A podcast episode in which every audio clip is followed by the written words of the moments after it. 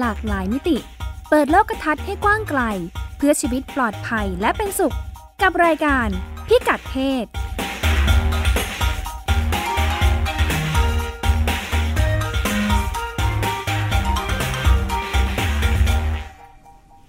สวัสดีคุณผู้ฟัง ตอน 10โมงวันเสาร์นะคะ ดิฉันนัชดาธาภาค และคุณจิติมาพานุเตชะ ค่ะสวัสร่วมดีกันค่ะดำเนินรายการพิกัดเพศนะคะค่ะสามารถรับฟังรายการของเราได้ที่อืม www thai pbs online net ค่ะและที่แอปพลิเคชันอืมไทย PBS กับพอดแคสต์พอดแคสต์อันนี้พูดจากตระกูลของคนที่ไม่ได้ ไม่ได้ชินกับพอดค่ะแคสต์พอดแคสต์ก็เป็นเป็นคล้ายๆกับอ่าโปรแกรมอันหนึงที่อยู่ใน iOS นะคะ ไม่แน่ใจว่าใช้รู้ว่าใช้กับเครื่องที่มี เครื่อง Macintosh เนี่ยได้ค่ะแต่กับอันอื่น เห็นเขาบอกว่าได้นะ ต้องไปหาข้อมูลนะคะค่ะแต่พอดแคสต์อันนี้ก็จะอัปโหลดไฟล์ของรายการย้อนหลังซึ่งเอ่อก็เกือบ 20 แล้วนะคะ 20 20 ครั้งเนี่ยขึ้นไป วันก่อนที่ฉันมานั่งไล่เรียงดูชื่อตอนนะคะเราจะต้องคุยต้ออะงไรบกัอกนไปบ้างเออ ต้องบอกว่าเอ่อรายการพิกัดเพศเนี่ยเป็นรายการที่เราพยายามที่จะหยิบยกประเด็นค่ะเรื่องเพศในมิติต่างๆนะคะ มาสื่อสารมาเล่าสู่กันฟัง มาชวนค่ะคุยมาชวนคิดต่อในในมุมที่มันหลากหลายมากค่ะๆเพราะว่าเอ่อโดยพื้นฐานเนี่ย ตัวเองทำงานในฐานะคนทำงานที่อยากจะเห็นการเปลี่ยนแปลงเรื่องสุขภาพทางเพศในสังคม เราทำงานที่บอกว่า เออเฮ้ย ในคนที่จะมีสุขภาพทางเพศที่ดี มีสุขภาวะทางเพศเนี่ย มันไม่ใช่แค่ข้อมูลเรื่องสุขภาพ หรือว่าบริการสาธารณสุขที่ดีเท่านั้น แต่มันหมายถึงเราอยู่ในสังคม ซึ่งต้องเออเข้าใจวิถีชีวิตเรื่องเพศของคนไม่ได้มองว่าเรื่องเพศเท่ากับเพศสัมพันธ์เท่านั้นงั้นวิธีคิดแบบนี้ ความเชื่อแบบนี้มันก็นำไปสู่การทำงาน แล้วเราอยากเอาประสบการณ์ของการทำงานที่มันเป็นการทำงานในทั้งในระดับชุมชน ระดับนโยบายค่ะระดับอ่าการเปลี่ยนระบบบริการเนี่ยมาสื่อสารให้ค่ะให้ท่านผู้ฟัง ซึ่งถ้าเรามองว่าเราทุกคนในสังคมเนี่ยล้วนมีเรื่องเพศเข้ามาเกี่ยวข้องทั้งสิ้นเนี่ยมันค่ะก็ได้ช่วยขยายมุมมอง เอาเข้าจริงเป็นเรื่องใกล้ตัวนะ ติดเนื้อติดค่ะตัว ทั้งนะทั้งสิ้นนะค่ะวันก็อย่างตอนนั้นที่เราคุยกันเรื่องลูกผู้ชายฆ่าได้อย่าอย่าไม่ไม่ได้ได้อะไรเงี้ยอืมหันไปก็เออเฮ้ยเรื่องแบบนี้เราก็มีลูกชายน้องชายเนาะค่ะเราได้ติดตั้งมุมมองผมพูดเหมือนโปรแกรมคอมพิวเตอร์ไงไม่รู้ว่าดาวน์โหลดเข้าไปเออดาวน์โหลดเรา มันมันมันชีวิตประจำวันอะมันได้ค่ะบ่มเพาะอะไรกับเขาบางอย่างลงไปแล้วมันส่งค่ะผลยังไง ก็ช่วยขยายมุมความคิดร่วมกันนะคะค่ะแล้วเราก็มีข้อมูลข่าวสารใหม่อืมๆ มาให้ดาวน์โหลด มาให้อัปเดตกันค่ะเป็นประจำนะคะอ่าช่วงแรกของรายการอืมตามปกติเราก็จะคุยกันเรื่องราวของต่างประเทศค่ะแล้วก็ช่วงสองก็จะกลับมาที่บ้านเราอืมในหัวข้อเดียวกันค่ะอ่าวันนี้หัวข้อของเราคืออาคุยกับลูกคุยกับลูกเรื่องเพศค่ะคุยกับลูกเรื่องเพศอืมฟังแล้วคุยกับลูกเรื่องอะไรเรื่องเพศอ่าค่ะ พอพูดแบบนี้นะค่ะกลับมาที่เรื่องหัวข้อนิดนึง คุยกับ ลูกเรื่องเพศเนี่ยค่ะฉันคิดว่าพ่อแม่หลายคนก็อาจจะรู้สึกว่าก็รู้ว่าต้องคุยจะคุยยังไงอะไรเงี้ยอืมมันมันมันมักจะกระโจนไปสู่ค่ะ คุยอย่างไรค่ะทันที แต่สิ่งที่น่าคิดกว่านั้นก็คุยเพราะอะไรเนี่ยมันอ่ามัมันน่าจะถามนะคะค่ะวันนี้มีเรื่องราวจากต่างประเทศใช่อาจจะเชื่อมโยงมาให้เห็นว่าทำไมเราต้องคุยเรื่องนี้นะคุยเพราะอะไรค่ะค่ะคือพอพูดถึงความจำเป็นในการคุยเรื่องอืมเพศอ่าเหมือนมันข้ามยุคว่าโตแล้วรู้เองไปพอสมควรแล้วใช่นะใช่ใช่เออเพราะว่าไม่ใช่แค่บ้านเราต่างอืมประเทศเองก็เห็นความสำคัญของเรื่องนี้มากขึ้นอืมเหมือนว่าให้ปล่อยมันรู้เองไม่ได้ละอืมอืมอืมชักจะอันตราย เพราะว่าอ่าการสื่อสารออนไลน์ข้อมูลข่าวสารต่างๆนะคะ เด็กๆที่เข้าถึงสื่อได้ตั้งแต่อย่างตัวน้อยอืมๆอืมเป็นเป็นโจทย์ใหญ่ที่เปลี่ยนไป แล้วก็นำมาสู่การทำไมต้องคุยนี่แหละค่ะอืมมีเรื่องมีเรื่องราวข่าวใหญ่ ของอืมที่สหรัฐนะคะ ในช่วงที่ผ่านมาค่ะอ่าเป็นคดีข่มขืนที่สแตนฟอร์ดอืมอืมเรื่องนี้นำมาสู่คุยกับลูกเรื่องเพศได้ยังไง มาดูกันนะคะ คดีนี้เหตุการณ์ก็คือ นักศึกษาหญิงนะคะอ่าอายุ 23 และอืมถูกนักว่ายน้ำตัวมหาลัยเนี่ยแหละอืมอ่าข่มขืนในมหาวิทยาลัย เหตุการณ์เกิดขึ้นตั้งแต่ประมาณต้นปีที่แล้วนะคะ ต้นปีอืม58 แล้วก็ที่เป็นข่าวขึ้นมาก็เพราะว่าเมื่อ เดือนมิถุนายนต้นเดือนนะคะค่ะบร็อกเทอร์เนอร์คือนักว่ายน้ำอืมที่เป็นจำเลยนะคะ ถูกตัดสินจำคุก6เดือนอืมแล้วก็ที่มันเป็นข่าวใหญ่เข้าไปก็เพราะว่าอ่าคุณน้องนักศึกษาหญิงคนนี้นะคะ เธอก็เขียนจดหมายเปิดผนึกถึงผู้พิพากษาความยาว 12 หน้าอืมอืมแล้วมันก็ถูกนำขึ้นขึ้นเผยแพร่บนเว็บไซต์ พบว่าใน 5 วันเนี้ย มีคนอ่านทั่วโลกนะปาเข้าไป 14 ล้านคน โอ้มีคนแปลเป็นภาษาไทยด้วย ค่ะ อืม เธอเขียนเรื่องอะไร เธอเขียนเหตุการณ์ที่เกิดขึ้นอืมซึ่งจริง ๆ แล้วเหตุการณ์เกิดอะไรขึ้นบ้างอ่าเดี๋ยวเราจะมาดูกันนะคะค่ะแต่ก็นั่นแหละ ด้วยการเขียนจดหมายครั้งนี้ของเธอประกอบกับอีกหลายเรื่องเนี่ยทำให้ชาวอเมริกัน เกือบล้านคนนะคะ ลุกขึ้นมา ลงชื่อเรียกร้องให้ปลดผู้พิพากษาอืมที่ตัดสินจำคุก6เดือนเนี่ย บอกว่าทำให้อ่าทางหน่วยงานต้นสังกัดเขาเนี่ยนะคะ ต้องมีคำสั่งออกมาว่า ห้ามผู้พิพากษาคนนี้ท่านนี้เนี่ย ตัดสินคดีคุกคามทางเพศอื่นอีกเลยอืมเพราะว่าท่าทางจะวิจารณญาณแกมีปัญหาแล้วแปแหลละกๆอะเออมีปัญหาแล้วแกก็มีคดีลักษณะนี้อยู่ในมือก็ถอนออกจากมือแกหมดเลยอืมความต่างอันหนึ่งซึ่งไม่เกี่ยวกับเรื่องนี้สักเท่าไหร่คือศาลของเขา ประชาชนวิจารณ์ได้ จนถึงขั้นต้องมีการมีผลต่อการเปลี่ยนแปลงเลยนะปนแปบางอย่างค่ะอืมกลับมาที่อ่าจดหมายเปิดผนึกของน้องนักศึกษาหญิงคนนี้นะคะค่ะอ่าดิฉันได้อ่านเวอร์ชั่นที่แปลเป็นภาษาไทยอืมภาษาอังกฤษ 12 หน้านี่ภาษาไทยกี่หน้าภาษามันยาวหนักเข้าไปอีกอ๋อยาวมากทีเดียวค่ะเอ่อเธอเล่าเหตุการณ์ซึ่งทำให้เราอืมก็รู้ว่า รู้เหมือนที่เธอรู้เลยนะค่ะคือเธอเนี่ยไม่รู้สึกตัวอะไรเลย รู้แต่ว่าตัวเองจะไปปาร์ตี้ จริง ๆ แล้วน้องสาวอะจะไปปาร์ตี้ น้องจะไปปาร์ตี้เอออืมแต่เธอก็รู้สึกจะกลับไปเจอน้องที่บ้านหรือไงค่ะปกติเขาไม่ได้อยู่ที่บ้านกันอะไรเงี้ยอืมก็เลยเอ้ยอืมงั้นไปด้วยกันกับน้องดีกว่าอ่าจะได้อ่าพาไปไปเที่ยวด้วยลันลาลันลายนั้นลาไปเที่ยวกันอ่าไปถึงก็ตามปกติ มีงานปาร์ตี้ก็ค่ะดื่มเหล้าดื่มอะไรกันค่ะเธอจำได้แค่นั้นอ๋อนึกออกอีกทีเนี่ย ที่โรงพยาบาล อืม รู้สึกตัวอีกทีตอนเธออยู่โรงพยาบาลแล้วอืมและกำลังถูกตรวจ ตรวจร่างกายทั่วค่ะไปหมดค่ะรู้สึกแบบมีว่าคนเจ็บมายุ่งมายุ่งกับร่างกายแกเอออมแกก็เกิดอะไรขึ้นเนี่ย เจ็บระบมไปทั้งตัวค่ะแล้วก็มีคนมาตรวจค่ะทะลวงทั้งตัวเลยเนี่ยนะอ่าพบว่าถูกข่มขืนอืมอืมเขาก็บอกว่าอ่าเหตุการณ์ที่เกิดขึ้นซึ่งคนเล่าให้เธอฟังอีกทีเนี่ยอือฮึว่าเธอเนี่ยถูกข่มขืนอืมในรถในมหาลัยที่มีการจัดปาร์ตี้กันนี่แหละค่ะแล้วก็อ่า ตัวเธอซึ่งหมดสติเนี่ยก็ถูกลากไปวางไว้ไปกองไว้ข้างอืมข้างกองขยะอืมแล้วก็คนที่ข่มขืนเนี่ยคือ คือ Brock Turner นักว่ายน้ำมหาลัยเนี่ย ถูกจับได้ เพราะว่ามีคนอืมเห็นเขาพอดี อืมก็โดยทันทีเขาถูกจับได้อืมตกเป็นจำเลยคดีนี้นะคะเอ่อจดหมายของเธอเนี่ยสร้างความสั่นสะเทือนให้กับ ประเทศเลยนะคะค่ะอืมเพราะว่านี่แหละเธอก็เล่าโดยละเอียด แล้วก็ถึงแม้ในช่วงที่เธอหมดสติไปนะ เธอจำไม่ได้ว่าเกิดอะไรขึ้นเนี่ยอืมแต่ที่มันเป็นประเด็นขึ้นมาก็เพราะสิ่งที่เธอเจอเนี่ยค่ะ หลังจากฟื้นขึ้นมาแล้วเนี่ยในอืมตลอดหนึ่งปีเนี่ยเลวร้ายสุดๆก็คือคดีดำเนินหนึ่งปี ใช่ตั้งแต่ปีที่แล้วอ๋อใช่จนมาถึงใช่มิถุนาที่ค่ะตัดสินคดีเนี่ยก็คือกระบวนการพิพากษากระบวนการยุติธรรมอะเออค่ะที่มันมีการ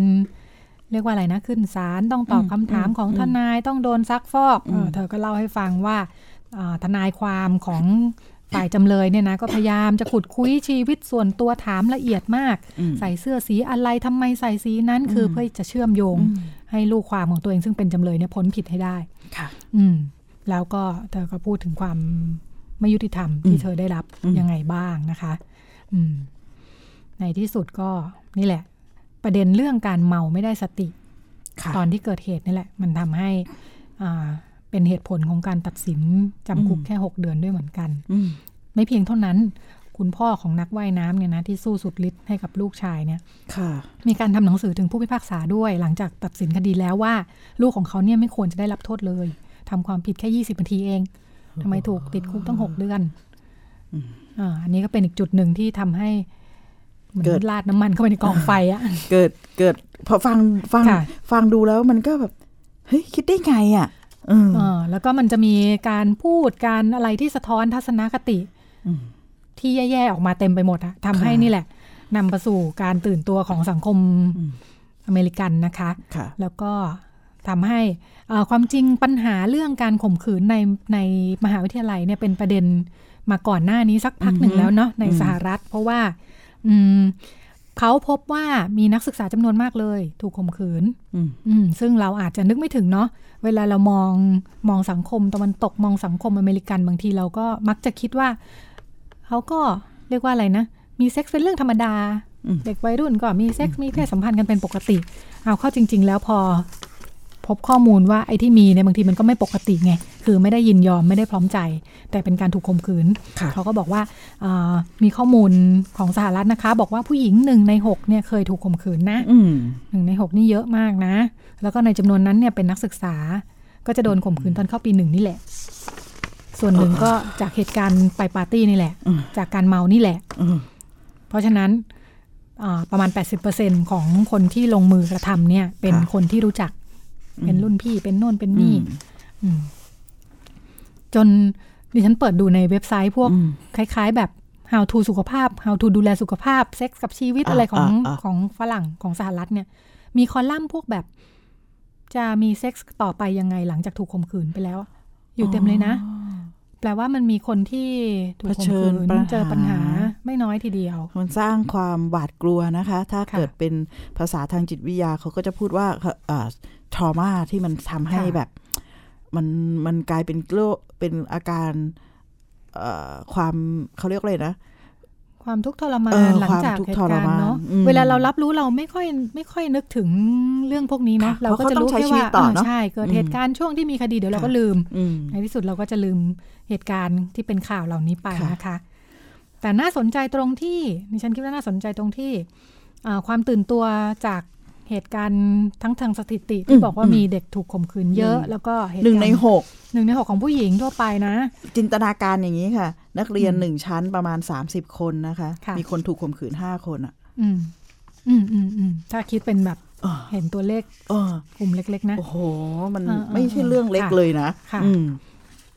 ทำให้สังคมอเมริกันเนี่ยเกิด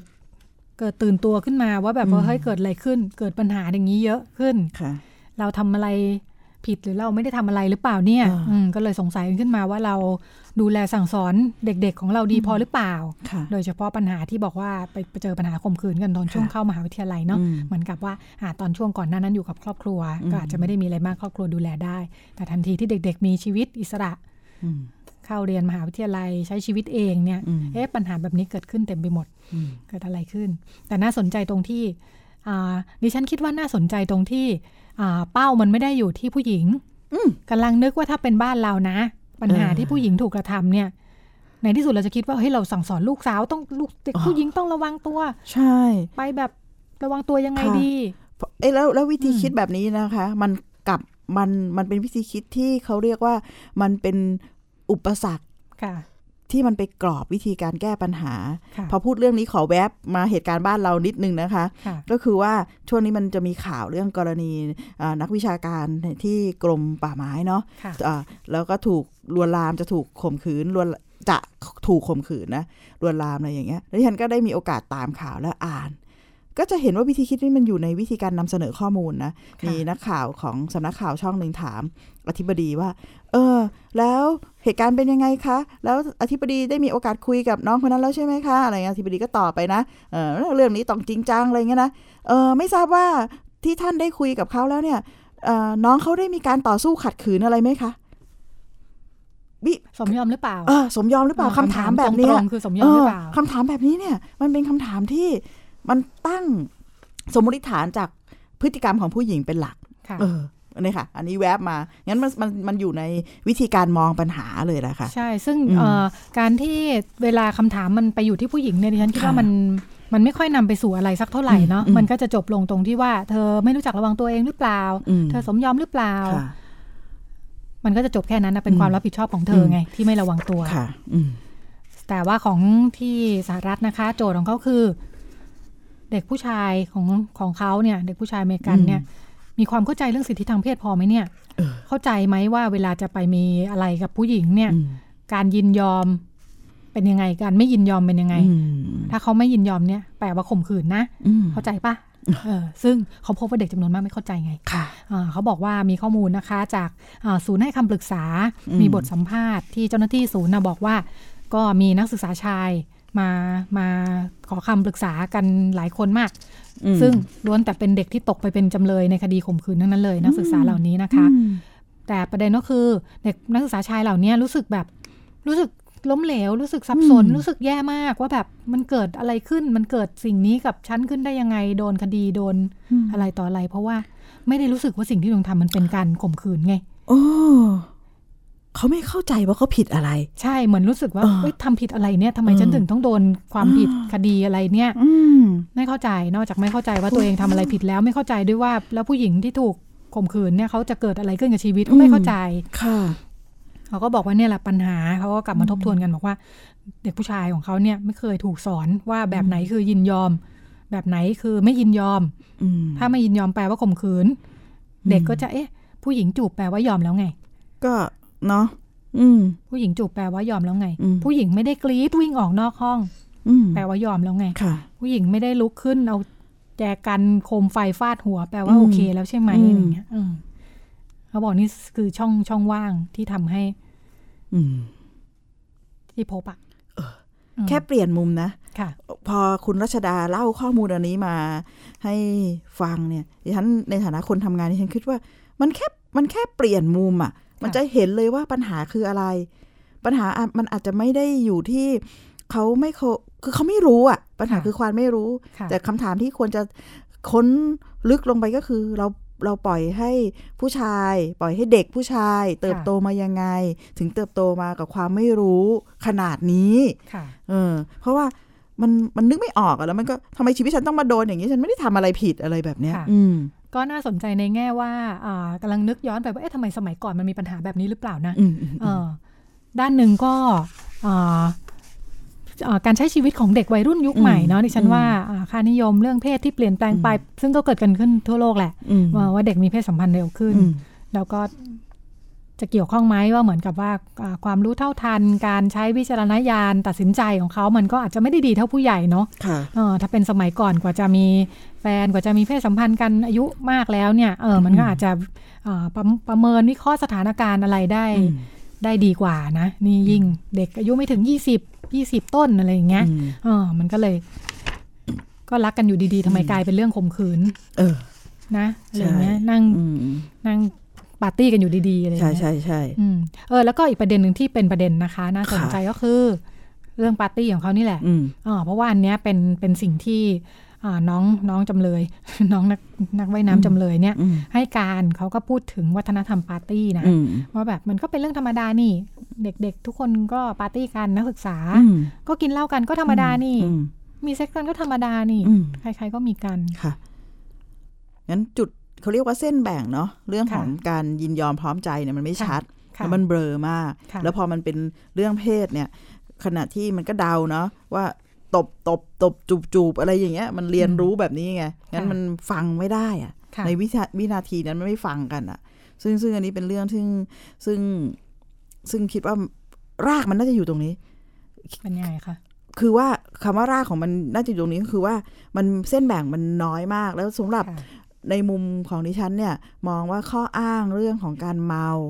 ยังอยากจะเรียกว่าข้ออ้างนะคะค่ะแต่ถามว่าปาร์ตี้มันเพิ่มโอกาสไหมเนี่ยค่ะอันเนี้ยใช่ไม่ไม่ปฏิเสธ ว่าเพราะว่ามันอยู่ในที่ที่มันมีโอกาสที่มันจะถูกเหมารวมว่าค่ะเออ มันก็คือปาร์ตี้แอลกอฮอล์แล้วก็เซ็กแต่แต่ไม่ใช่ข้ออ้างที่จะไปถูกที่จะทำให้เกิดการทำล่วงละเมิดใครหรือว่าข่มขืนใครค่ะเพราะว่า วิธีการพูดเรื่องการเมาเนี่ยแล้วก็เท่ากับทำให้เกิดทำอะไรก็ได้ทำอะไรก็ได้เนี่ยเออคิดว่าไม่ทำอะไรก็ได้ไม่ไม่มีสติแล้วก็เลยไม่รู้ตัวอะไรเงี้ยคิดว่าค่ะไม่น่าจะใช่ เพราะว่ามันก็จะมีคำพูดที่เรายกตัวอย่างกันบ่อย ๆ ในกลุ่มค่ะของคนทำงานเรื่องความรุนแรงในค่ะครอบครัวค่ะแล้วก็คิดว่าน่าจะใช้ได้กับเรื่องความเรื่องการข่มขืนด้วยก็คือว่าอ่า ถ้าเรื่องบางเรื่องมันอยู่ในจิตสำนึกว่ามันทำไม่ได้เนี่ยมันจะไม่ทำค่ะมันมียกกกรณีตัวอย่างว่ากลุ่มผู้ชายไปกินเหล้ากันเนาะค่ะเมาเลยนะ ตกเย็นกินเหล้ากันเมา แบบแทบจะประคองตัวไม่อยู่อืมก็เดินกลับบ้านค่ะผ่านหน้าปากซอยค่ะเจอจิโกกลุ่มใหญ่อืมก็เดินสะเงาะสะแงะเจอจิโกกลุ่มใหญ่ใช่ไหมเห็นจิโกก็ เออ ค่อย ๆ เดินหลบๆไปอืม เพราะว่าถ้าไปกลางใส่จิโกก็จะไม่ได้ เจอหมาอืมก็อาจจะไอ้ายเตะหมา แต่พอหมาวิ่งมาสักสี่ห้าตัว ก็หยุดแล้วค่ะเขาก็กลัวหมากัดค่ะเอองั้นประคองตัวสเปะสปะเนี่ย พอกลับไปถึงบ้าน เคาะประตูเรียกเมียอืมเมียมาเปิดประตูช้าค่ะเจอหน้าปุ๊บตบเลยอืมถ้าเกิดกินเหล้าแล้ว เมาไม่ได้สติ จนกระทั่งถึงตบ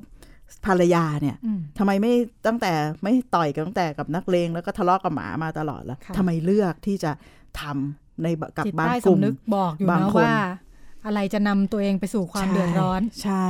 ที่รับไม่ได้ ถูกต้องค่ะดังนั้นข้ออ้างเรื่องการเมาไม่ได้สติ แล้วก็ทำโดยไม่รู้ตัวเนี่ยค่ะอ่าเรื่องนี้เนี่ยคิดว่าเป็นข้ออ้างนะคะ ในค่ะในมุมของดิฉัน เรื่องข่มขืนนี่ก็เช่นกันว่าเออมันเมาแล้วมันก็ไม่ได้ไปไปไป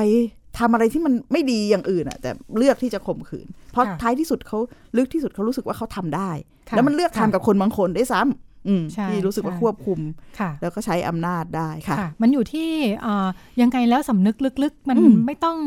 เออไม่ต้องอันตรายที่เฉพาะหน้าด้วยซ้ำนะค่ะดิฉันนึกถึงอะอย่างเคสสมมุติว่าอ่ามีไหมเมาแล้วไปปล้นธนาคาร บอกว่าเออพอดีเมาอะเมาเออเออไม่ได้สติไปเออไปปล้นธนาคารอะไรอย่างเงี้ยเออมันจะเป็นข้อแก้ตัวในศาลไหมค่ะ ที่ฉันเคยเจอแต่บ้านเรายังไม่เคยเห็น ที่อืมที่ไหนก็ไม่เคยเห็นนะเมาไม่มีปล้นธนาคารไม่มีเคยเจอแต่เมาแล้วถอดถอดปลั๊กตู้ ATM แล้วยกกลับบ้านเขาต้องใช้แรงเยอะมากเลยนะคะตู้เท ATM ไม่ใช่เบาๆนะเอคะออันนั้นน่ะบอกว่าเมาเหรออืมพอดีเมา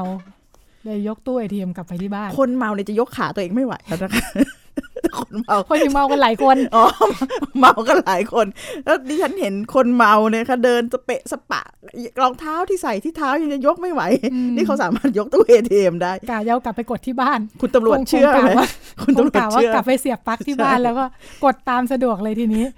เออนะคิดไหมว่าจะเอาเงินออกมายังไงคือจริงๆถ้าไม่เมาอาจจะไม่ทำนะคิดไหมอืมว่าจะเอาเงินออกมาจากตู้ยังไงนอกจากเสียบบัตรเข้าไปเนี่ยคือขนอง อื มอืมเออเออสติในเชิงการห้ามปรามตัวเองมันน้อยอะเนาะใช่มันก็เลยคึกขนองค่ะอืมแต่ก็อย่างไรก็ดีก็คนเราก็คงจะมีสติประเมินอยู่ประมาณค่ะหนึ่งอะนะแต่น่าสนใจว่าค่ะการวิเคราะห์เรื่องนี้แล้วเอาข้อมูลของศูนย์ให้คำปรึกษาว่าค่ะกรณีนี้มันเกิดขึ้นเนี่ย แล้วเราปล่อยให้เด็กผู้ชาย นักศึกษาชายเนี่ยอยู่กับอะไรอยู่แล้วสามารถที่จะไปล่วงละเมิดคนอื่นได้ขนาดนี้เนี่ยข้อมูลว่าเด็กสับสนรู้สึกแย่ไม่รู้ว่าตัวเองทำอะไรอะไรอย่างเงี้ยค่ะค่ะเขาพอสังคมหันมาใส่ใจตรงนี้เขามีวิธีการแบบไหนยังไงบ้างไหมคะ มีวิธีการเอ่ออมีการพูดถึงประเด็นนี้กันเยอะค่ะอย่างไรก็ดี เดี๋ยวเรามาต่อกันในช่วงที่สองค่ะ ได้ค่ะค่ะ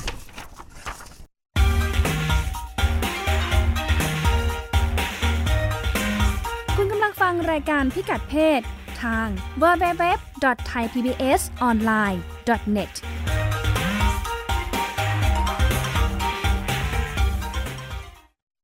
ไทย PBS Application on Mobile ให้คุณเชื่อมโยงถึงเราได้ทุกที่ทุกเวลา ได้สัมผัสติดตามเราทั้งข่าว รายการรับชมรายการโทรทัศน์ และฟังรายการวิทยุที่คุณชื่นชอบ สดแบบออนไลน์สตรีมมิ่งชมรายการย้อนหลัง ข้อมูลกิจกรรมไทย PBS ร่วมเป็นนักข่าวพลเมือง รายงานข่าวกับเรา และอีกหลากหลายฟังก์ชัน ให้คุณดาวน์โหลดได้ฟรี ทุกระบบปฏิบัติการ ติดตามข้อมูลเพิ่มเติมได้ที่ www.thaipbs.or.th/digitalmedia แล้วมีอย่างที่ไหนครับ จะไม่ให้ซ่อมฝายชะลอน้ำลุง ดังอีกสองนัดแล้วลุงกวินเป็นยังไงบ้างก็ไม่รู้อะฉันจะเข้าไปดูก่อนนะโถ่ แล้วกลืนน้ำตาไม่อยู่เลยจริงยายใบ ที่ดินสักกระบิฉันก็จะไม่ยอมให้ใครมาเอาของยายใบไปนะ ติดตามรับฟังบ้านน้ำขั้นคลองรักทุ่งขวัญได้ทางสถานีวิทยุแห่งนี้ การรับชมไทย PBS ในวันนี้ จะไม่จำกัดอยู่แค่ช่องทางเดิมๆอีกต่อไป เพราะนอกจากช่องทางที่คุณคุ้นเคยแล้ว เรายังมีช่องทางที่หลากหลายมากขึ้น ทั้งเว็บไซต์ YouTube Facebook และโซเชียลมีเดียอื่นๆ เลือกรับชมไทย PBS ตามช่องทางที่คุณต้องการได้แล้ววันนี้ Stay connected เชื่อมโยงถึงกันทุกที่ทุกเวลากับไทย PBS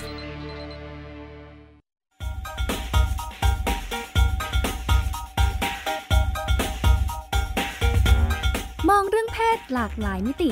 เปิดโลกทัศน์ให้กว้างไกล เพื่อชีวิตปลอดภัยและเป็นสุข กับรายการพิกัดเพศ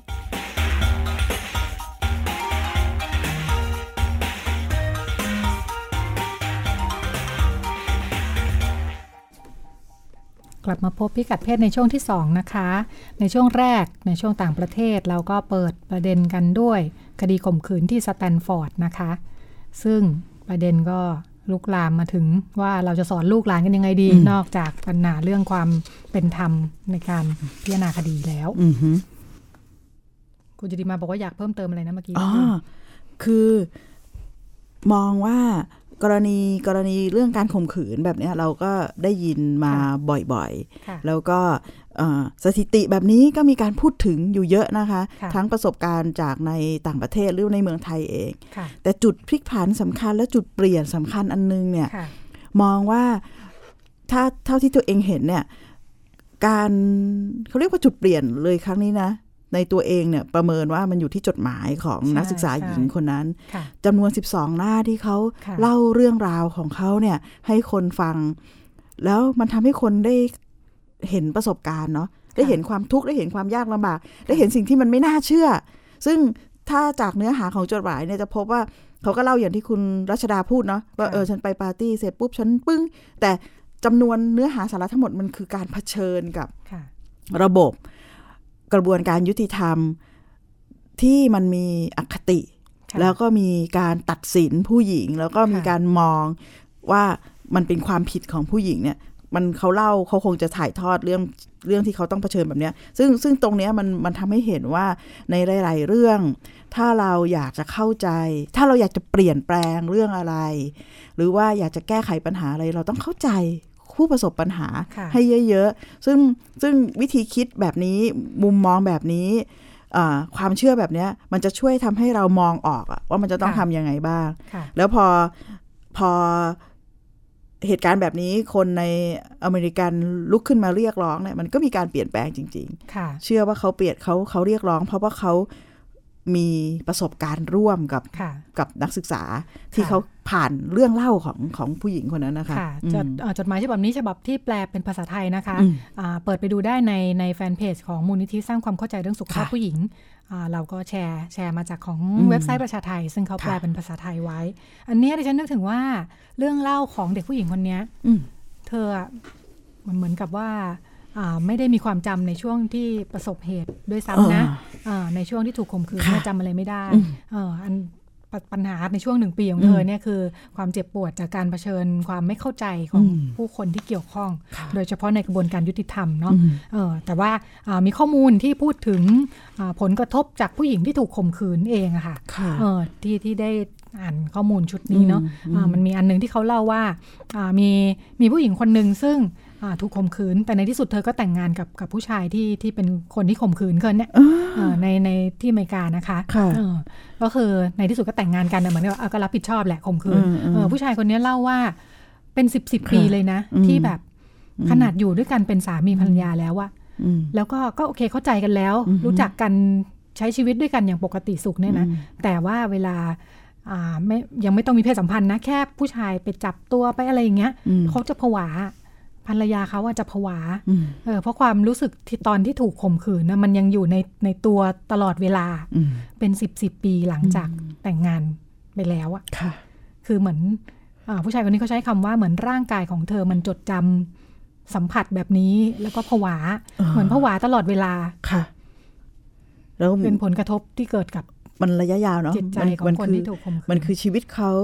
ที่ที่ต้องเดินต่อค่ะแล้วพอมันก็เป็นความรุนแรงในระดับ ทั้งทางกายและทางใจนะคะค่ะซึ่งมันต้องฟื้นฟูเนาะต้องมีค่ะกระบวนการเยียวยาและฟื้นฟู ซึ่งคนรอบข้างเนี่ยต้องเข้าใจมากๆ แล้วต้องค่ะอาศัยนักเทคนิคเนาะนักจิตวิทยาจิตแพทย์ต่าง ๆ ค่ะค่ะงั้นมันอาจจะฟื้นกันกลับมาได้ฟื้นใช้ชีวิตปกติเนาะใช่ไม่ค่ะใช่เรื่องง่ายเลยทีเดียว ซึ่งเรื่องนี้เนี่ยเป็นเรื่องซึ่งอ่ามันเห็นว่าอ่าผู้ที่ได้รับผลกระทบจากค่ะความรุนแรงทางเพศเนี่ย มันไม่ใช่กระบวนทาง กระบวนการทางกฎหมายเท่านั้นค่ะกระบวนการช่วยเหลือเยียวยาค่ะแล้วก็ค่ะฟื้นฟูเนี่ยเป็นกระบวนการที่ต่อเนื่อง เดี๋ยววันไหนเราอาจจะลองมาเชิญคนเชี่ยวชาญที่ทำงานเรื่องเนี้ยมามาคุยนะคะ เรามักจะไม่ค่อยมองกันยาวนะค่ะไม่ใช่ไม่ค่อยมองกันเพราะยาควดีเรื่องข่มขืนอืมเราก็พบเจอกันบ่อยๆค่ะนะในบ้านเรา มองว่าเออค่ะแล้วเขาจะกลับคืนมายังไง อย่างเช่นค่ะกรณีข่มขืนบนรถไฟเนี่ยนะคะค่ะที่ เคเคยเกิดขึ้นแล้วเป็นคดีดังค่ะเนี่ย แล้วเขาอันเขาเขาใช้นิยานิกเนมของตัวเองว่าคุณแก้วหรืออะไรเนี่ยนะคะ ก็ผลกระทบจนทำให้เขาต้องออกจากงานนะ เพราะค่ะเขาอยู่ไม่ได้เพราะว่าไอ้กระบวนการที่มันเจอเยอะ แล้วก็มันก็ส่งผลกระทบเสียชีวิตนี่แค่ ผลกระทบทางหน้าที่การงานนะค่ะเรายังไม่ได้มีการพูดถึงนิค่ะติของการใช้ชีวิตค่ะต่อของเขาอะค่ะค่ะเวอืลาม คนที่ผ่านเหตุการณ์ร้ายในชีวิตเนาะอืมอืมค่ะเรื่องการข่มขืนก็เป็นเรื่องร้ายแรงที่เกิดขึ้นในชีวิตของผู้หญิงได้ค่ะอย่างหนึ่ง ซึ่งแต่แต่ข้อมูลจากการที่กรณีสแตมฟอร์ดครั้งนี้เนี่ยนะคะค่ะมันทำให้เราเห็นว่าผู้ชายเองค่ะในฐานะผู้กระทำก็ต้องค่ะได้รับการฟื้นฟูด้วยค่ะเพราะว่าเขา มันมีคำกล่าวคำหนึ่งนะที่ก็บอกว่ามันไม่มีใครเกิดมาตั้งแต่เกิดมาแล้วตั้งใจที่จะทำร้ายใครหรอกค่ะมันต้องมีเหตุปัจจัยบางอย่างค่ะซึ่งซึ่งเรื่องนี้เนี่ยเอ่อได้มีโอกาสฟังพี่มนทิชานะคะค่ะคุณทิชานานคร ซึ่งเป็นค่ะผู้อำนวยการบ้านการจนาพิเศษกซึ่งเป็นสถานอ่าสถานเขาเรียกอะไรนะคะชื่อทางการบ้านการจนาพิเศษเออการบ้านค่ะการจนาพิเศษกที่จะคอยดูแลค่ะแล้วก็อ่า เด็กๆที่เด็กๆเป็นผู้ที่กระทำผิดก่อคอ่ากระทำผิดค่ะรุ่นอ่าคุณพี่มนนะคะเอ่อป้ามนละของเราเนี่ยนะคะค่ะก็มักจะพูดเสมอว่า โอ้การช่วยเหลือผู้ถูกกระทำค่ะกับการช่วยเหลือผู้กระทำเนี่ยยากพอๆกันอืมมันต้องต้องเขาเรียกว่าอะไรต้องใช้ความทุ่มเทพอๆกันค่ะงั้นกระบวนการแบบนี้เนี่ย มันจะป้องต้นไอ้ยเขาเรียกอะไรนะเริ่มต้นป้องกันยังไงที่จะไม่ให้เด็ก ผู้ชายสักคนไปทำร้ายใครค่ะทำร้ายเสร็จแล้วแกก็สับสนด้วยนะใช่ว่าเฮ้ย เราทำอะไรไปเนี่ยทำอะไรผิดอืมทำอะไรผิดทำอะไรผิดเนี่ย ฉันทำอะไรผิดฉันอะไรถึองย่างต้องเงี้ยรับโทษแบบนี้ค่ะอืมถ้างั้นเขาไม่ได้ถูกเตรียมค่ะความพร้อมมาก่อนว่าอืมจะอยู่ร่วมกับสังคมอืมจะสัมพันธ์กับคนอื่นยังไงค่ะบ้างนะคะ ของที่ในสหรัฐเขาก็คุยกันต่อเรื่องนี้ด้วยเหมือนกันอืมค่ะ เพราะว่าอ่าเขาก็มองกันว่ามีการคุยกันว่าเอ้ยถ้า ถ้าเรายังปล่อยให้เป็นแบบนี้เนี่ย กลายเป็นว่าเด็กๆของเราทุกคนพร้อมจะเป็นนักข่มขืนหมดเลยนะอืมอืมทุกคนพร้อมจะเหมือนกับก้าวล้ำเส้นไปนิดเดียวด้วยค่ะความไม่เข้าใจเนี่ยค่ะเขาจะกลายเป็นจำเลยในค่ะคดีข่มขืนทันที เพียงค่ะแค่เขาไม่รู้ว่าแค่ไหนแปลว่า โอเคอืมหรือไม่โอเคค่ะของผู้หญิงเนี่ยนะอืมอืมอืมก็มีการคุยกันว่าถ้าอย่างนั้นประเด็นอะไรบ้างที่อืมควรจะสอนลูกนะคะอืมอืมทำยังไงลูกๆถึงจะเข้าใจอ่าความเป็น ส่วนตัวความเคารเอ่อเคารพในสิทธิของคนอื่นค่ะอืมสิทธิสิทธิในเรื่องร่างกายอืมในการใช้ชีวิตหมายถึงอะไรบ้างอืมอ่าก็อ่านจากเว็บไซต์บอกว่ามีคุณคนหนึ่งแกก็เขียนบทความนะคะ เป็นคอลัมนิสต์ทุกคนก็ตื่นตัวขึ้นมาจากคดีสแตนฟอร์ดนี่แหละว่าเฮ้ยทำไงกันดีอะไรอย่างเงี้ยเออใกล้ตัวขึ้นมาแบบว่าทำไงกับลูกหลานเรากันดีอืมเขาทำยังไงคะเขาเขียนเขาว่าก็ไงพูดถึงว่าเขาเนี่ยสอนลูกจากที่สอนอยู่แล้วเนี่ยนะเจอค่ะคดีนี้กลับไปสอนเอาเข้มเข้มข้นกันไปอีกเเออ บอกว่าจะเคารพคนอื่นได้เนี่ยต้องเข้าใจร่างกายตัวเองต้องเคารพตัวเองอ่าถ้าจะเข้าใจว่าคนอื่นรักร่างกายของเขายังไง ต้องให้ลูกรู้ว่าร่างกายเนี่ยมันเป็นที่รักยังไงอืมเคารพเคารพในร่างกายของตัวเองค่ะ อืม อะไรคือสิ่งที่เป็นอยู่อืมเราจะดูแลรักษามันยังไงอืมความเป็นส่วนตัวของเราคืออะไรค่ะคนอื่นจะมาละเมิดเราไม่ได้ยังไงอืมเช่นเดียวกันคุณก็ทำกับคนอื่นไม่ได้อือฮึอ่าก็จะเป็นเนื้อหาแบบนี้ที่ที่จะต้องสื่อสารกับเด็กอืมๆเพราะฉะนั้นเมื่อลูกเป็นวัยรุ่นแล้วไปถึงเรื่องการมีเพศสัมพันธ์เนี่ย การมีเพศสัมพันธ์จะต้องเป็นความยินยอมของสองคนเท่านั้นอืมถ้าคุณเคารพในคนอื่นอืมแล้วการที่คนอื่นจะยินยอมหรือไม่ยินยอมเนี่ย มันแปลว่าอะไรอืมอืมเขาอย่างคุณคนเนี้ยเขาบอกว่าบอกลูกไว้ชัดเจนเลย ยินยอมแปลว่า yes อืมต้องพูดคำว่า yes หรือโอเคอืมถ้าเป็นภาษาไทยเนาะอืมโอเคจ้าหรืออะไรที่มันเป็นอ่าคำว่าแบบตกลงอะ่ะอ่าอ่ถ้าไม่พูดเนี่ยอย่าคิดเอาเองเด็ดขาดอ่าผู้หญิงค่ะหอมแก้มผู้หญิงอ่าทำอะไรอ่าเออถ้าเขาไม่ยอมเนี่ยแกโดนคดีง่ายๆค่ะเลยนะอืมเพราะฉะนั้นเพื่อความชัวร์ว่าจะไม่เกิดปัญหาตามมาเนี่ยเออมันมันเหมือนกับกระบวนการก่อน กระบวนการก่อนมีเพศสัมพันธ์อะค่ะมันต้องคุยอะค่ะ คุยแล้วก็ให้ได้ข้อสรุปว่าเออโอเค จริงๆควรจะคุยกันก่อนนะ ใช่ ไปถึงหน้างานแล้วเดี๋ยวเอองงเดี๋ยวมั่วนะมันจะต้องเตรียมเตรียมเตรียมหลายเรื่องประเมินยากใช่ประเมินยากค่ะหลายอย่างเพราะมันฉุกระหุกเนาะเออนะเดี๋ยวงานฉุกระหุกเออเออถึงวันคุยกันงานตอนไม่ได้สติมันต้องเตรียมงานเต็มๆก่อนใช่ดีกว่ามันมันมันต้องคุยค่ะ ซึ่งค่ะซึ่งอันนี้เนี่ยมันสะท้อนเรื่องเอ่อเขาเรียกว่าอะไรนะเซ็กแบบมีวุฒิภาวะเนาะอืมที่มันจะต้องมีค่ะข้อตกลงค่ะแล้วก็นึกถึงเขาเรียกว่าอะไรนะ แล้วหลังจากนั้นจะยังไงค่ะเออแล้วเฮ้ยเรามีเพศสัมพันธ์แบบครั้งหนึ่งนะ แล้วไม่มีความสัมพันธ์ต่อนะค่ะหรือว่ามีเพศสัมพันธ์ในฐานะที่มันเป็นการแสดงความรักของค่ะความสัมพันธ์ในฐานะคนรักอะไรแบบเนี้ยค่ะมันจะทำให้เราเข้าใจเพศสัมพันธ์ และมีเพศสัมพันธ์แบบมีวุฒิภาวะและรู้ถึงค่ะผลกระทบ ซึ่งอันนี้เป็นเรื่องซึ่งเกิดขึ้นได้นะคะ แล้วเป็นไปค่ะไปได้จริงแต่มันคือการต้องเตรียมเด็กค่ะเตรียมเด็กทั้งเด็กผู้หญิงค่ะ ในกรณีที่เขาเป็นเพศสัมพันธ์แบบรักต่างเพศนะคะค่ะทั้งเด็กผู้หญิงแล้วก็เด็กผู้ชายค่ะให้คู่กันไป ถ้ามองจากมุมเนี้ยเราผู้หญิงในมุมของเด็กผู้หญิงเนี่ยค่ะเราถูกบอกถูกสอนเสมอว่าเรื่องเพศเนี่ย ถ้าเป็นผู้หญิงที่ดีก็ต้องสงวนท่าทีอะค่ะคำเนี้ยอืมคำนี้ก็คือสงวนท่าที หมายความว่าอะไรอืมหมายความว่า จะต้องไม่แสดงออกว่า ฉันคิดยังไงกับมันค่ะฉัน ตกลงปรงใจหรือไม่ตกลงปรงใจ ถ้าอยากที่จะมีเพศแบบหมายถึงว่า อยากที่จะขยับความสัมพันธ์ทางกายขึ้นไป ก็ต้องไม่พูด แค่ส่งสัญญาณอะไรแบบค่ะเนี้ยเราเราอยู่กับสิสิ่งเหล่านี้ มันจะดีไหมถ้าผู้หญิงไปพูดอะไรเงี้ยโอ้ถ้านี่ถ้ามาตามสูตรของคุณแม่คนนี้นี่ใช้ไม่ได้เลยนะเอเนี่อยเออจะมาอ้ำอ้ำอึ้งอึ้งอืมส่งสัญญาณอยู่ เอออืมในขณะเดียวกันในมุมกลับ ผู้ค่ะชายก็เรียนรู้เสมอว่าผู้หญิงเนี่ยเป็นแบบนี้ค่ะ พอเรียนรู้เสมอว่าผู้หญิงเป็นแบบนี้ ผู้ชายก็ใช้วิธีเดาเช่นกันอืมงั้นกรณีแบบว่า เอ้ย ถ้าบอกว่าไม่อาจจะรอใช่รอรออ่านสัญญาณเออ ถ้าบอกว่าสัญญาณไม่แบบนี้มันแปลว่าอะไรเออมันก็เครื่องรับสัญญาณคือเดี๋ยวนี้คลื่นมันเยอะนะคะจะเจอสัญญาณแทรก ถ้าบอกแบบนี้คือไม่ใช่บอกแบบนี้เออบอกไม่คือใช่อย่างเงี้ยมันก็เลยเกิดการเดาค่ะแล้วค่ะเนี่ยคือสาเหตุสำคัญอันหนึ่งด้วยค่ะของการขยับมาสู่การล่วงละเมิดค่ะทางเพศนั้นวิธีการสอนให้เด็กสามารถที่จะมีเพศสัมพันธ์อย่างมีวุฒิภาวะเนี่ยมันต้องค่ะกลับไปสู่เรื่องให้เขาเข้าใจค่ะความต้องการของตัวเองค่ะหรือว่าอย่างที่คุณแม่เอ่อ ท่านคอลัมนิสต์ท่านนี้เขาเขียนไว้ ซึ่งค่ะมันก็สอดคล้องว่าต้องต้องเข้าใจตัวเองก่อนค่ะว่าอยากอยากในที่นี้คือ ใช่ไม่ใช่ยอมรับค่ะความเสี่ยงค่ะแล้วก็สื่อสารได้ค่ะซึ่งอันเนี้ยมันก็ต้องทำให้เด็กผู้หญิงสะดวกสบายใจที่จะสื่อสารเรื่องเพศค่ะด้วยค่ะนั่นคือข้อแรกค่ะอืมอันนั้นก็ถือว่าอ่าไปไปขั้นขั้นไกลแล้วเหมือนกันนะความจริงอืมเวลาเราพูดถึงว่าเอ๊ะเราจะสอนลูกยังไงอืมจะคุยกับลูกยังไงให้เขาเข้าใจเรื่องนี้อืมอย่างคุณแม่นี่เขาก็เริ่มต้นตั้งแต่แบบ แรกๆเหมือนกันค่ะเหมือนว่ากว่าจะไปถึงเรื่องเพศสัมพันธ์เนี่ย ผู้ปกครองมักจะกลัวว่าเฮ้ยถ้าพูดอืมเรื่องเพศกับลูกก็คือ ต้องไปชี้คุยเรื่องโพงชี้โพงเรื่องอืมเพศสัมพันธ์ ใช่จริใช่งๆแล้วไม่ใช่ค่ะ มันจะเห็นว่ามันคือการปลูกฝังเนาะค่ะมันไม่ใช่ถึงวันหนึ่งซึ่งเขาเริ่มเอ่อเข้าสู่วัยรุ่นแล้วค่ะเออสนใจอ่าเพศตรงข้ามมี ค่ะความสนใจในเชิงเพศสัมพันธ์เอ้ยในเชิงความสัมพันธ์ทางเพศเนี่ยค่ะซึ่งซึ่งไม่ได้หมายถึงเพศสัมพันธ์อย่างเดียวแต่ค่ะมีแฟนมีคนรักค่ะมีเอ่อความสนใจคนที่อยู่ฝั่งตรงข้ามตัวเองเนี่ยค่ะมันมันต้องปลูกฝังตั้งแต่เด็กค่ะอย่างตอนนี้เนี่ยเราพยายามที่จะทำยังไงที่จะทำให้พ่อแม่เนี่ยค่ะเห็นแล้วเข้าใจแล้วหรือว่าคิดว่าเรื่องนี้มันต้องเตรียมตัวตั้งแต่เด็กค่ะก็ใน การทำงานของทางมูลนิธิสร้างความเข้าใจเรื่องสุขภาพค่ะผู้หญิงร่วมกับภาคีเครือข่ายที่เรียกว่าเอ่อประชาเอ้ยขบวนการสร้างเสริมสุขภาวะทางเพศนะคะค่ะซึ่งจะทำงานอยู่หลากหลายเนี่ยมันก็จะสอดคล้องกับปรากฏการณ์ในเนี้ยแหละค่ะก็คือว่ามันจะมีกระบวนการไงที่ทำให้พ่อแม่เปิดมุมมองก่อนค่ะว่าเรื่องนี้มันต้องเตรียมตัวตั้งแต่เด็กค่ะตั้งแต่เล็กเลย แล้วก็ทำให้พ่อแม่รู้สึกสะดวกสบายใจค่ะที่จะคุยกับลูก ซึ่ง เราพบเลยนะคะว่าในกระบวนการออกแบบจากประสบการณ์การทำงานมาหลายปีเนี่ยค่ะกระบวนการสำคัญที่จะทำให้พ่อแม่สะดวกสบายใจที่จะคุยกับลูกในเรื่องเพศเนี่ยค่ะต้องรื้อความ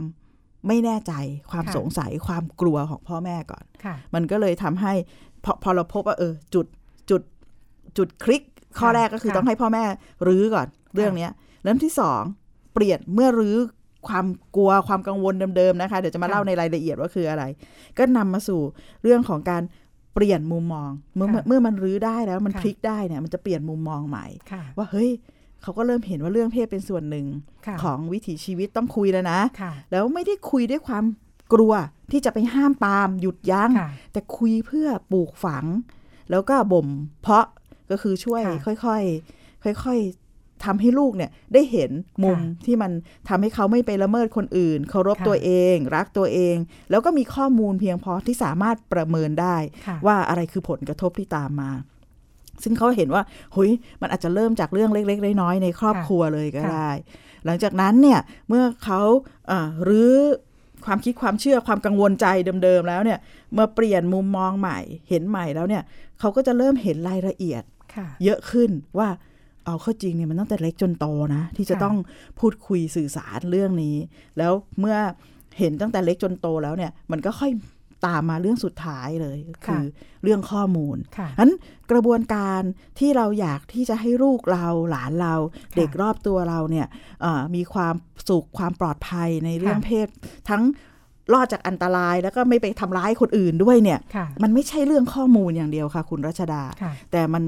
หมายถึง 3 เรื่องที่มันจะต้องคู่กันไป ก็คือ 1 เรื่องทัศนคติค่ะ ซึ่งอันเนี้ยจะต้อง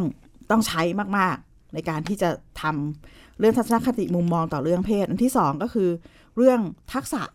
อะทักษะอยากเอ่อทักษะเลย ทักษะที่จะทำให้เกิดการสื่อสารเรื่องนี้ได้ค่ะการสื่อสารไม่ใช่การสอนนะอืม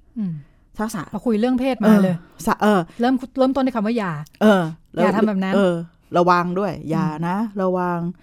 อะไรเงี้ยมันมันมีคำสั่งสอนแล้วคำที่เราพยายามจะที่อยากจะห้ามปรามเนี่ยเยอะไปหมดค่ะแล้วท้ายสุดเป็นเรื่องข้อมูลสุขภาพ ซึ่งอันเนี้ยค่ะสำคัญเช่นกัน ถ้าเอาแค่ทัศนคติทักษะอย่างเดียวแล้วส่วนอันอื่นเออไปหมดเลยมันมีหลายค่ะหลายหลายอย่างที่เป็นข้อมูลที่สำคัญแล้วก็จำเป็นค่ะทั้งเรื่องการเปลี่ยนแปลงร่างกายของเด็กที่เด็กอยากรู้ค่ะเพื่อให้เด็กเข้าใจตัวเอง หรือค่ะว่าข้อมูลที่มันเป็นเกี่ยวกับเรื่อง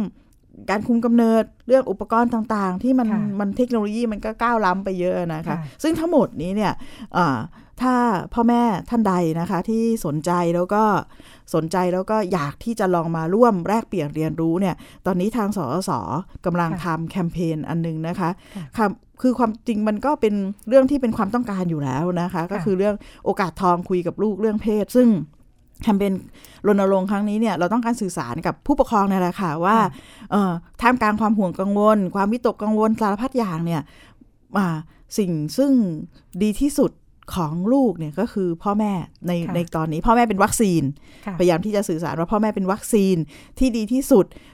ตอนที่อยู่ใกล้ตัวเด็กที่สุดที่จะช่วยให้ลูกเนี่ยเอ่อมีความปลอดภัยในเรื่องค่ะเพศได้ก็มีหลายอย่างนะคะ แต่อันหนึงก็คือจะมีคอร์สอบรมที่เรียกว่าพลิกค่ะมุมมองเรื่องเพศ คุยกับลูกเชิงบวกค่ะซึ่งอย่างที่เล่าไปทั้งหมดเนี่ยในกระบวนการอบรมครั้งนี้เนี่ยมันก็จะอ่ามี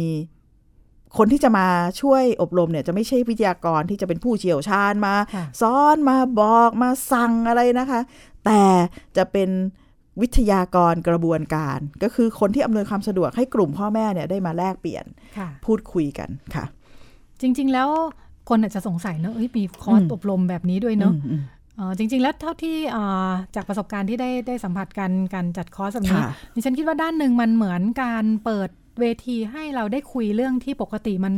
เออมันไม่ได้คุยอะใช่แล้วเราค่ะก็ไม่คิดว่ามันคุยได้ค่ะด้วยอยู่ค่ะๆจะคุยขึ้นมาทำยังไงนะมันยังไม่ต้องคุยกับลูกนะ แค่คุยกันเองคุยกันยเองใช่เออคือพ่อแม่ทุกบ้านดิฉันว่ากังวลเรื่องนี้อืมอืมแต่พอกังวลแล้วทำไงกังวลแล้วก็นั่ง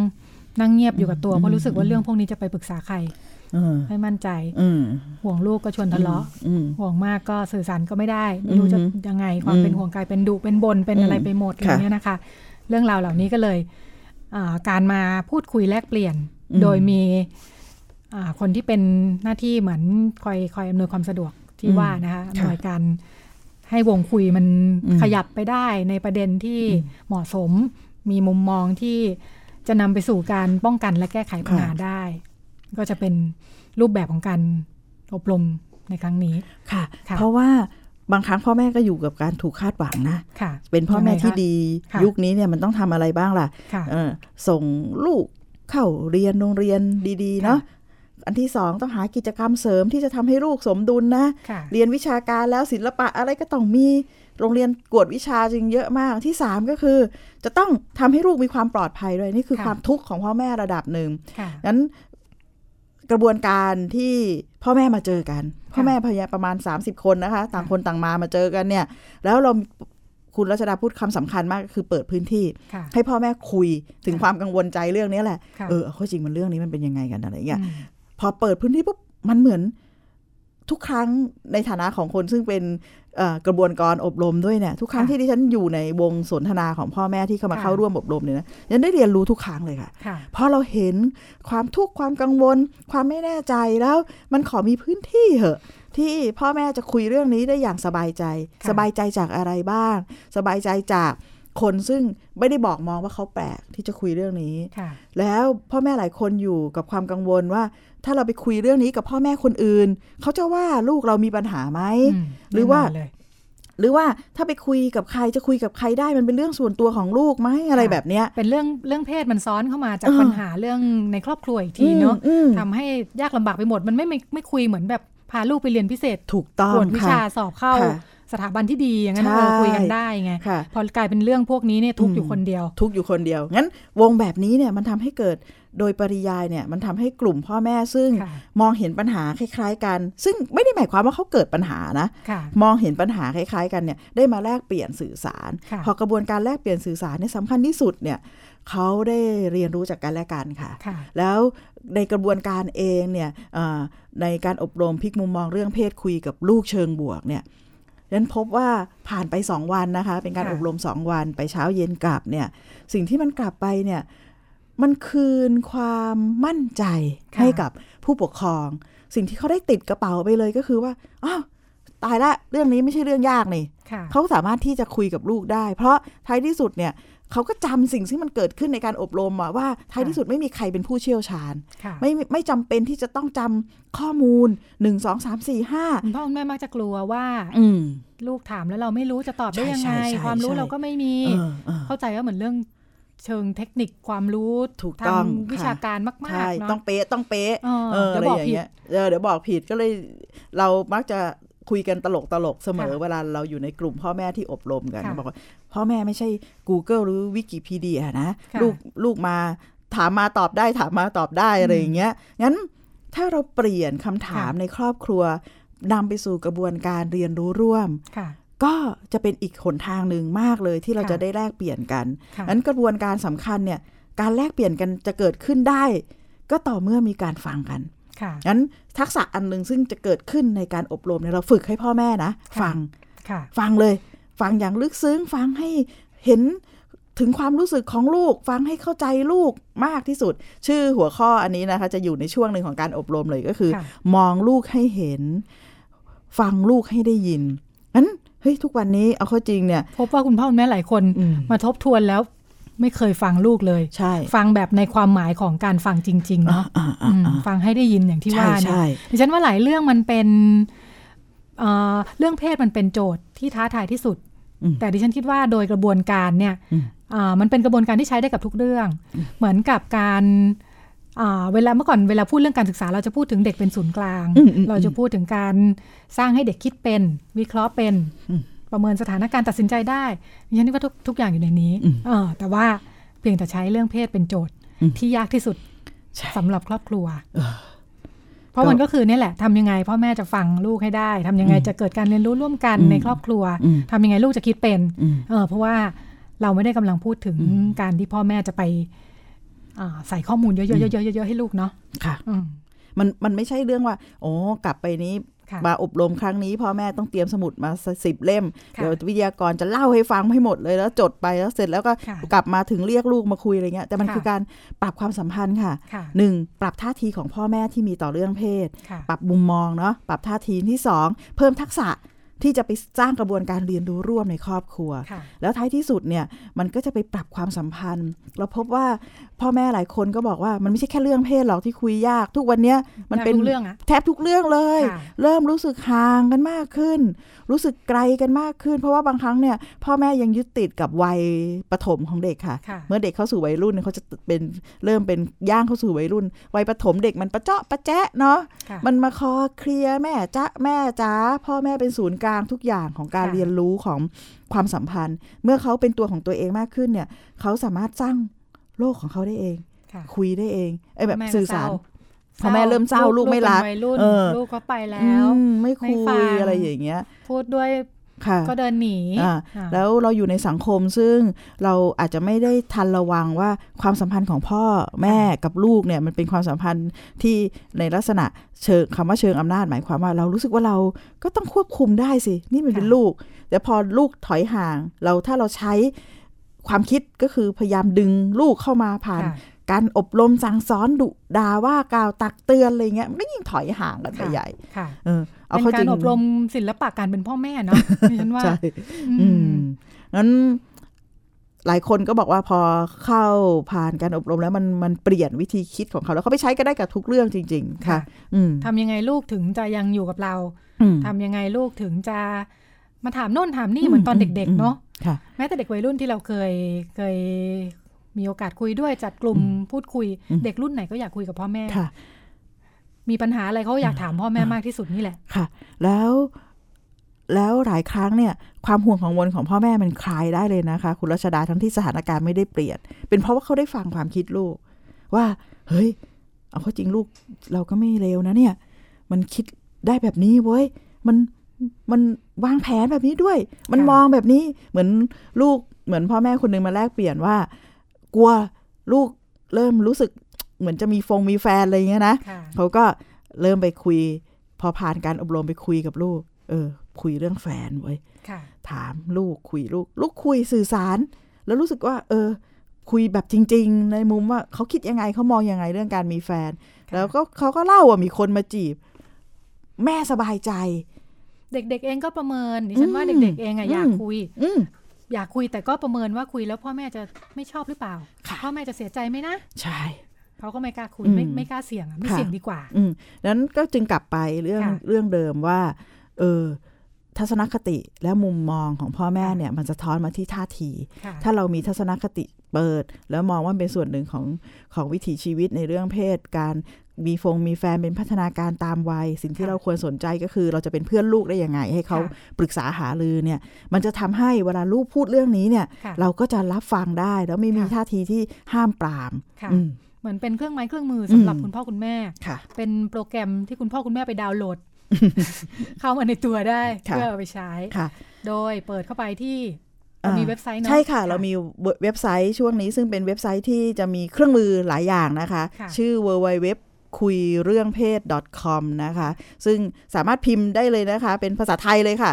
คุยเรื่องเพศ .com เข้าไปปึ้ง สิ่งแรกที่เราจะเจอก็จะเป็นสี่เหลี่ยมสีฟ้าๆขึ้นมา แบบทดสอบนะคะ ให้พ่อแม่ได้ประเมินตัวเองว่าตัวเองเนี่ยอ่าถ้าอยากจะคุยเรื่องเพศกับลูกเนี่ยจะอยู่ในระดับไหน ซึ่งถ้าผลประเมินออกมาเป็นยังไงเนี่ย เราก็ได้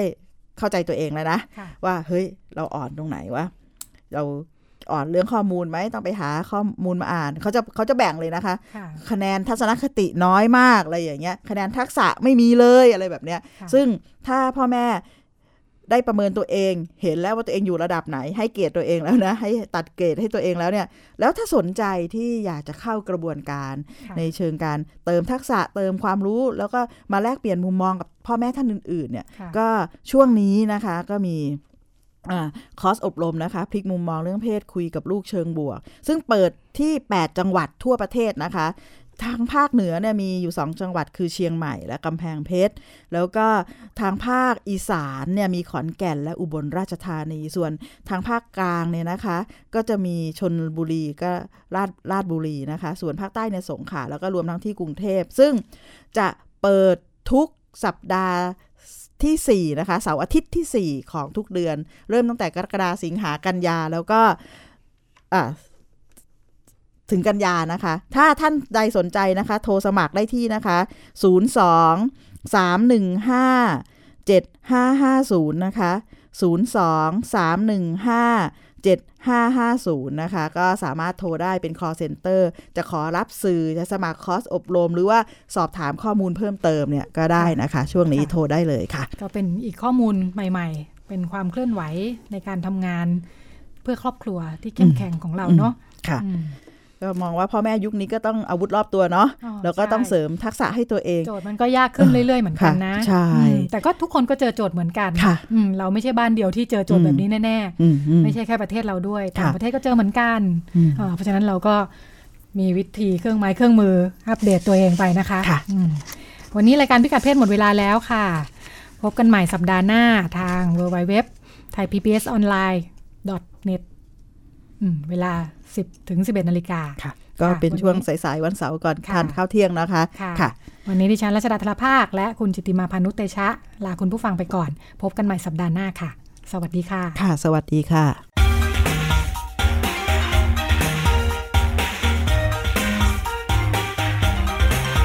ติดตามรับฟังรายการพิกัดเพศได้ทุกวันเสาร์เวลา 10นาฬิกาถึง 11นาฬิกาทางวิทยุไทย PBS ออนไลน์ www.thaipbsonline.net